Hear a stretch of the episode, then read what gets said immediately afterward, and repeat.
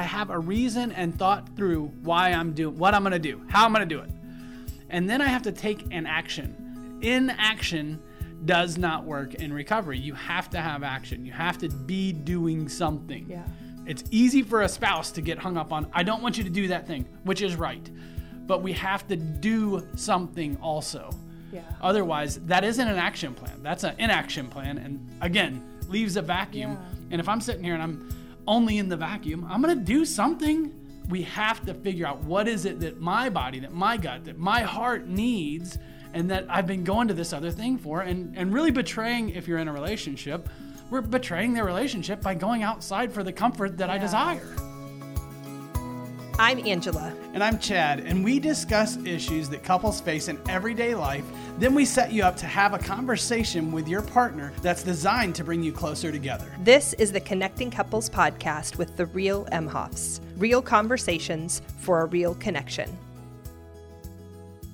Here we are diving into episode four of our series on addiction, coming right off the episode where we talked about habits and why it's so hard. Why you can't just tell someone, hey, you should stop that. And that person go, you are right, I should. And now we've solved the problem. It doesn't work like that. there are a lot of habits and uh. patterns and experiences that make it really tricky to end something that has comforted us or that we have Yeah. used in an area where we're trying to get a need met or pain you know responded to. So what we want to do now is talk about basically if someone were going to say i'm ready i want to end this or hey you need to end this. What what it might look like for um, someone to actually change the pattern of addiction Right. And I'm like, in my head, there's this song. It goes, I'm not an addict. It's cool. I feel alive. Oh, I'm like, they're I've even never heard this saying,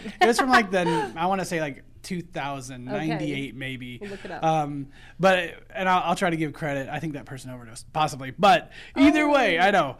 But I'm like, it's really hard because me trying to tell someone they have a problem, they just come up back with, "No, I don't. I'm fine. It's not my problem. It's your problem." And so, really, when we start to think about addiction, we start to think about like folks that are stuck in denial or unable to access even the awareness when people have told us that we need to change. It's hard to get to that space. And so, really, when we start thinking about uh, the research on this, or we start thinking about how people talk about it in clinical settings, a lot of times they, they reference Prochaska and DiClemente. They're two researchers who came up with a framework for this. And so it's, it really starts with, with what they call pre contemplation. It's before I even know that I have a problem. Like, I'm not sure that I want to change anything because it's cool. It's not a problem. We want to bring this up inside the concept of relationship. We Yeah. are the Connecting Couples podcast, and we do work with both sides of the cycle, withdrawers and pursuers. And so we can't just address this. I mean, we could, but it's not what this podcast is designed for Right. in an isolated form. I, the addict, want to stop, or I, the partner of the addict, want my partner to stop. What do I need to do? Although Chad and I have those conversations on a very regular basis. What we're trying to do is hold and respect both sides. So I want to just kind of encourage the listener. If you find yourself on one or the other side of this, it's a weird thing to say, but if I were only talking to the addict, then my language would look a little differently than if I were talking to the addict with their partner present. Yeah. And if I were only talking to the partner of the addict, my language to the partner would look different if I were only talking to them because there are some direct things that you would say that maybe there was an unawareness on the other side. For example, I would say to a partner, Does your partner know that they're addicted? Are they are they able to acknowledge themselves or are they still in denial? If, if they are in denial, then having the conversation with them together is going to potentially put them into a cycle where it just feels like a pursue withdraw. And so it's tricky. So, as Chad and I are presenting this, please understand or hold the context that we are talking to both at the same Yeah. time, holding both sides, which is really challenging. Um, that this is cyclical, that there are actions and responses to those actions that perpetuate the cycle. And so we're going to delicately try to address both sides of that cycle. You made me think of something that's interesting, I think. This idea that I could be the partner of someone who is struggling with addiction, and I might be in pre contemplation too. I might not think it's a problem. And maybe we have a crazy party life at some level in college and we get married and we're still partying and then we have kids and then one or the other of us decides hey we need to cut this way of life out and all of a sudden what wasn't necessarily a problem to the relationship. Maybe we're both functioning in some sort of sort of like um, i don't know functioning alcoholic sort of lifestyle. But all of a sudden it is a real problem and lifestyle life has changed and so it's like wait how are we working our relationship I want to even say I love that you bring that up because we're about to lay out six stages basically of getting healthy. Yeah. So real quick I want to mention those and then we're going to break them down.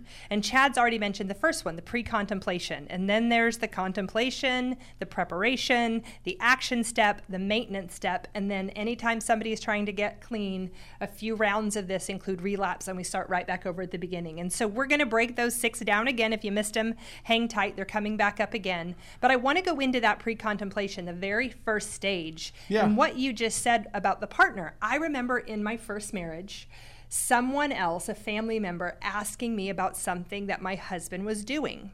And the reality is, I didn't understand that it was a problem at the time. I know my partner at the time wouldn't have understood it. And so what I started doing was defending to the person who asked what my partner was doing Yeah. until I had defended it multiple times. You remember in an episode or two ago of this addiction series, we talked about you might know you have a problem when people around you start saying, most often that's how it works so, Yeah. so that was the first awareness for me. There was a behavior that was told to me that I hadn't questioned before. That now that I look back, go, man, why didn't I think that was unhealthy? Family of origin issues, possibly that kind of thing. But then that person asking me, and then the second or third time something similar came up, I started to go, wait a minute. I think there might be a problem. So then I start talking to my partner about the problem. And my partner's like, I don't have a problem. And I'm like, no, you do. And so then there was this conversation or this dialogue about whether or not we can even admit it. Yeah. And the stages, like, then I was like, no, you do. But he was still in denial. So he had to, cut, like, it was a, a a work in and- progress. One, and, and it, it gets escalated. It gets heated when you're talking about things that, well, number one, if if I admit that I have a problem, then it's a real problem, right? So it's it's easier or maybe safer psychologically anyway to kind of leave it over there and say it's not a problem. It's just something I do. Yeah. Right. Or it's just a thing that oh I struggled with that at a time, but it's not something that runs me. And so pre-contemplation, I would say, or denial if you're in a 12-step program, it's one of the hardest real steps to hold on to. I think a lot of the people that get stuck, and, and it's funny that relapse, normally they circle it back around to the top because we'll relapse into something and then believe and kind of have to go like, oh, wait, wait, wait, this is a problem. I should, what am I doing? You know, and I'm, uh, as you get further down the road, most people are quicker to recognize, oh, wait, wait, wait, I need to get back on the horse. I need to get back in the game or back in the meeting or whatever the thing is. You don't. Ad- Yeah. You can't admit that you have the problem until you have failed at stopping or changing the problem. A It's not a problem first. unless it's a problem. Yeah. Yeah, exactly. I think about our food issues, and Yeah. Chad and I have been talking about how we've like adjusted our food and we're getting healthier and physically being more attentive to the things we're eating Mm-hmm. and exercise. I guess having a child at, uh, over the age of forty, both of us um, realized we got to live longer for her sake and for ours, and so we've really been trying to take on our food stuff. And I thought, you know, we have tried in our 10 years of marriage some diets, some different things, and we didn't really address that there was a problem until we started failing at those things. And we would try change, but change wouldn't happen or it wasn't sustainable. And then I really started going, oh man, I I think that this actually might be a problem because I want to consciously say I don't have a problem, but I can't change it. And even now, the steps that Chad and I have been making, I'm mad at myself for them. I'm slightly embarrassed that I even have to say, I, I eat bad or I don't exercise and, and I have a hard time doing it or I lack motivation. It's like I think that I should have been a perpetually like a 20 year old where I, I could eat cookies and milk and Burger King at midnight and pizza or be whatever. fine. And like, oh yeah, it just falls off of me, Yeah. nothing to it. But Metabolism what you're talking about, I want to move us on to the contemplation stage because Yeah. you're really saying, and it might even be a little bit of preparation because you're saying, I've, I've, I've looked Mm-hmm. at this. I think that is a problem. I know. You know, I looked at a picture of me from like 2016, right before Avery was born, and I'm like, man, that I knew I had a problem. at some Yeah. level. At some point, I'm like, okay, that that's got to be altered. The obvious Yeah. evidence is there, and we can't deny it. And so. I'm like, man, that needs to be changed. And so I'm contemplating, what do I want to do all this stuff? That's the kind of the contemplation. Mm-hmm. Do I want to do the things that that that it takes to change? It doesn't mean that we know what it'll take. It's just do I even want to? Like I'm really thinking about it. I think too, even saying you looked at a picture, there are some, I'm going to quote using air quotation marks for the listeners, problems that are externally obvious. Yeah. So if we're out of shape and overweight, you can see that we've gained weight or we're not losing weight.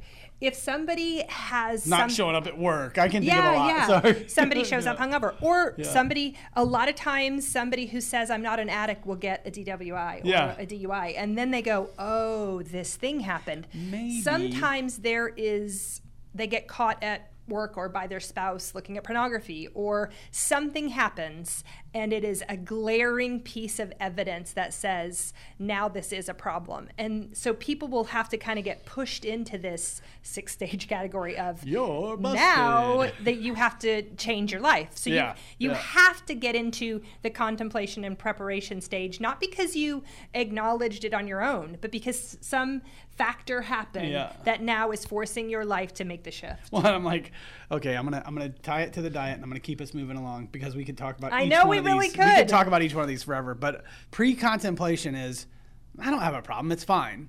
Contemplation is, oh wait, this shirt's a little tight. What happened Hmm. here? It's like this isn't comfortable. May, maybe there's something going on. Like. I'm starting to ask the questions, and then we're moving on to preparation. Preparation, I think, is where. Um, Maybe maybe it's starting to say, okay, I want to change. I'm gonna change. I look I'm up gonna, a diet plan. I'm gonna order a Bowflex online or whatever the thing Yeah. is. I'm gonna like I put some steps in P90X. order I'm gonna look that- into CrossFit. if right? the steps worked, I'm going to look into the steps, and if they worked, it would work. But yeah, I'm yeah. just starting to yeah. go. What but can I'm I just put in it's only preparing like Yeah. my brain, my mind, my it's like, okay, I probably need to do maybe one of those things. Bowflex, CrossFit, something.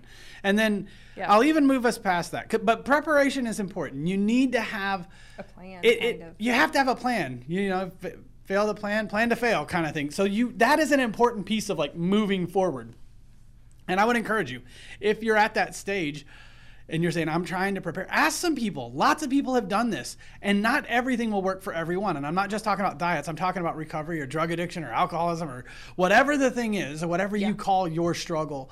But but i would encourage you not to do it alone and we're going to get to that in further episodes. But the next thing i want to go to is action right? It's like not only have I started to order, I've ordered the Bowflex. Now it's at my house and I've put it together. I would still call that preparation, but I've actually started to say, hey, I'm going to grab the weights and I'm going to start to do some exercise or the the resistance bands or whatever For they are. this- I have to give this little tell away. When I start to, when I'm in the preparation Yeah. stage, I buy a new pair of running shoes. That's good, I have lots of new pairs of running shoes, by the way, that I've bought because I get to this stage a lot. But the action stage is then I put the shoes on and then I leave the house in the shoes. exactly. I would say action is just putting the shoes on. okay, good, I'm good. like- I feel like then I've had a lot. It's of that. not that you've had to. Um, it is something different than you Yeah. have done. Maybe even you could even say ordering the Bowflex or ordering the shoes on So Amazon. or let's talk about really quick in drug terms. Maybe I've shown up at a meeting, gone to AA, called a therapist, gotten into therapy. There are, you know, obviously different addictions. Maybe I've, um, if, if it's a pornography addiction, addressed it with my partner. We're working through it. We're seeing a therapist, and I also put Some some, sort of filter. Yeah, on my computer, so now I can't watch it. There are action steps happening that are hopefully starting to lean us towards moving away from the addictive behavior. Let me say something about this. Mm. Action is before maintenance, which is before relapse. so when you're in the action phase, Yeah. a lot of people they think, "Oh, I went to a meeting or I went for a run and I ate healthy today." And then the next day they find out, uh, "Oh, that's I, I went back to eating and I didn't run." Or whatever the thing Yeah. is. I'm like, in the action phase, you can't get caught up with results. Yeah. Like you can't get caught up with how am I doing? Am I successful at this? Am I making it work? That, that is not the point of action. It's that we're adding actions to our life. We're doing some different things. Again, not with an outcome Yeah. yet, but we're kind of like adding some like support and structure and, and putting things in place and taking action, doing, again, doing it different so I- that we can start down the road. I think it's important. relapse. we- I don't think relapse even exists there. No. in my opinion. And I would say the reason it's important that you even mention that is because we go back to within a partner relationship, when the addicted partner has started on the action Yeah. step, Yeah. there's so much hope. Like, oh, my guess what? My partner went to therapy, or He's doing what? the thing. He's been sober for a week, and so the hope is Yeah, yeah. now the problem is solved and we're doing good. And Chad and I, when we're on the receiving end of that, will try to pat it like we Yeah. obviously validate and, and c- celebrate the success, but then also try to go, hey, just a reminder, this is a work in progress. yeah. We try to land. You know, tactfully, that there is probably going to be some regression or something's well, going to happen. I want to. I want to use. Um, I I wish I had a perfect analogy, but it's like when we start thinking about, like, let's say a wife catches a husband looking at porn. Okay. Right, and she says, "You can never do this again, or I'm leaving you." And I'm like, I'm not saying that. I mean, do what you have to do in your relationship, but I'm like, he It says, It doesn't also have to be that angry. You can Yeah, be yeah. like, I'm sad, heartbroken, and you can never Yeah. do this again. or you." alcohol. I mean, I'm not trying to All make the- it all any of the about porn or whatever, but I'm like, I'll, and then then the spouse says, I'm never gonna do that again. That still is an action. That isn't an action. It's Mm. Inaction. Correct. You're saying what I'm not gonna do, which I don't even know that they've fully gone to the contemplation of do I want to do that. You need the addicted partner to say that. Yeah. And then they need to go, okay, I'm going to prepare. And then I'm not only that, but I'm going to start to do something. Yeah. Not doing something. And that's what makes me a little bit crazy with recovery. Not drinking does not work. Work, no. I have to do something. So go ahead. Sorry. clearly, the- Action and inaction. a lot of things. times in addiction you hear people say what they're not going to do Yeah. but a healthy sustainable change requires attention to what we are going to do Yeah. Well, everybody gets caught up on the idea that like you are doing that bad thing that I don't want you to do, so you need to stop doing that bad thing. And that is not what we're talking about when we're talking about the action phase. so we're going to throw something in here that's going to pause for a second our six stages. Again we've gone pre-contemplation contemplation in between preparation and action. We've had some i'm going to call it action for a while. We've gone to a meeting gone to therapy started to shift. Now there is a new little mini cycle in the cycle and and we want to talk about what happens. So before we get into long term or longer term healthy sustainable change where we then have maintenance and hopefully no relapse those come down the road. In this action step there's a cycle that happens where somebody is doing great they have stayed sober or stayed you know maintained the boundary Yeah. against the thing. But what happens is a stress in life shows up, or a trigger hits, or the underlying reason that they went to the comfort in the first place shows up, and we can white knuckle and stop the thing for 60 to 90 days. People can Sure. do that. Yeah.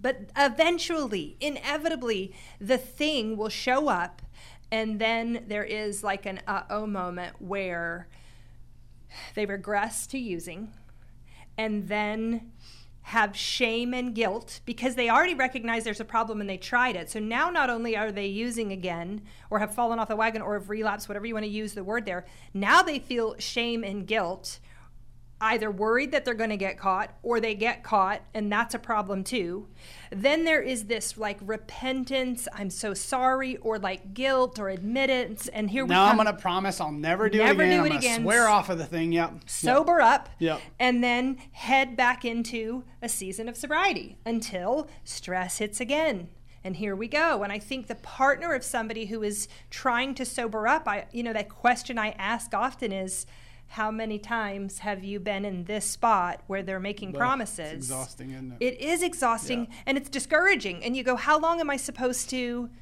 do this how long do i stay how come it isn't sustainable change Well, this is the sad part because when you're the partner of somebody who's continually going to something else, it's hard not to take that as though, hey, I'm not enough or I'm not the thing, right? Like that that's a really tough place to be. I hear a lot somebody Yeah. go, Don't you love us enough, the family? Don't you love me enough? Don't kids. you care I mean, about you my get all heart? kinds of stories in there. Before Yeah. you did this and you didn't know the impact it had, now you know the impact and you're still doing it. How can you do this to us? And what that then does is add more guilt and more shame to the cycle, and it is a Which- mess. And let me say that'll that will get somebody to white knuckle it for 30 days. A lot of times they're six months, even 90 Yeah. days. And I'm like, my head just says that is not sustainable because that is, again, in my mind, I have to have the contemplation and preparation. So there it means that I have a reason and thought through why I'm doing what I'm going to do, how I'm going to do it. And then I have to take an action. Again, I know this is inaction does not work in recovery. You have to have action. You have to be doing something. Yeah. A lot of times I, I it's easy for a spouse to get hung up on I don't want you to do that thing, which is right. But we have to do something also. Yeah. Otherwise, that isn't an action plan. That's an inaction plan and again, leaves a vacuum. Yeah. And if I'm sitting here and I'm only in the vacuum, I'm going to do something whether and we've talked about go to other unhealthy things and all kinds of stuff in our other podcasts and we don't want that to be the case No. and so we have to find ways to do, put, in place healthy actions that address the initial internal need and again it's hard to notice that if it if you're in the moment of distress right now i'm like i'm not trying to say hey go figure out the need first before you stop drugs or something whatever the thing is Yeah.